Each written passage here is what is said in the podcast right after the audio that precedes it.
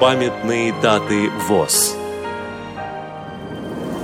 26 ноября. Сто лет со дня утверждения постановления Народных комиссариатов здравоохранения, социального обеспечения и просвещения о социальном обеспечении глухонемых и слепых. Программа подготовлена при содействии Российской государственной библиотеки для слепых –